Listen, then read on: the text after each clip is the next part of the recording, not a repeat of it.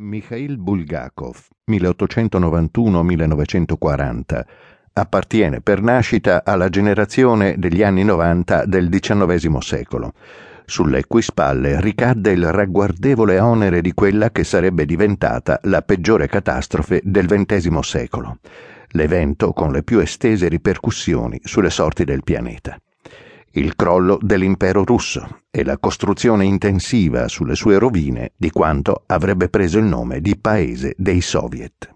Ciò che nel suo primo intervento sulla stampa, un articolo del 26 novembre 1919, Bulgakov aveva definito la follia dei giorni di marzo, la rivoluzione di febbraio del 1917, con l'abdicazione dello zar Nicola II prima e del fratello Mikhail poi, e la conseguente trasformazione della monarchia in repubblica, suscitava in lui avversione e paura, e ancor più quanto in quello stesso articolo aveva catalogato come follia dei giorni d'ottobre. Figlio di un eminente professore dell'Accademia di Teologia di Kiev, Bulgakov crebbe in una famiglia conservatrice, senza dimostrare il minimo interesse per i sovvertimenti in atto nel paese in cui era nato e vissuto. E lo conosceva molto bene quel suo paese, avendo lavorato per due anni come medico condotto in un angolo sperduto del governatorato di Smalensk, a curare i contadini e a visitare fino a cento pazienti al giorno. Si rendeva perfettamente conto di che cosa avrebbero comportato gli sconvolgimenti della rivoluzione in un paese enorme e con quasi 50 milioni di analfabeti.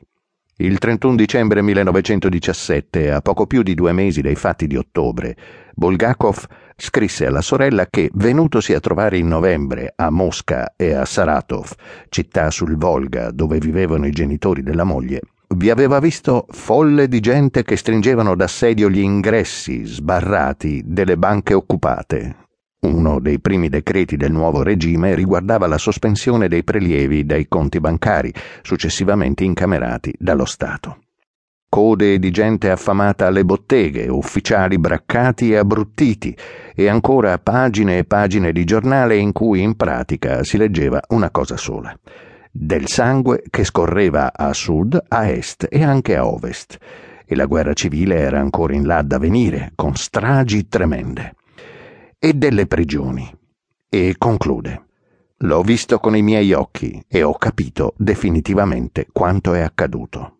Sono proprio queste parole, ho capito definitivamente, che distinguono Bulgakov da gran parte dell'intelligenza a lui contemporanea.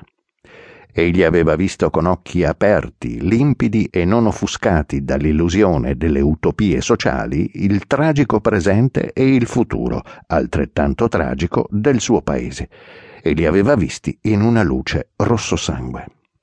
A questa sua visione lucida e pessimistica egli non venne meno neanche in seguito. Tredici anni dopo, in una lettera al governo dell'URSS, datata 28 marzo 1930, ebbe il coraggio di dichiarare che i suoi racconti lunghi, Diavoleide, Le uova fatali e Cuore di cane, il più profondo e lungimirante, rimasto inedito in Russia fino al 1987, davano voce a un forte scetticismo riguardo al processo rivoluzionario in corso in questo arretrato paese, con la grande evoluzione a fare da contraltare. Bulgakov tornò nella sua città natale nel 1919, a fine estate, con le autorità sovietiche che, abbandonando frettolosamente la città sotto la pressione dell'esercito volontario, facevano fucilare gli ostaggi nelle carceri.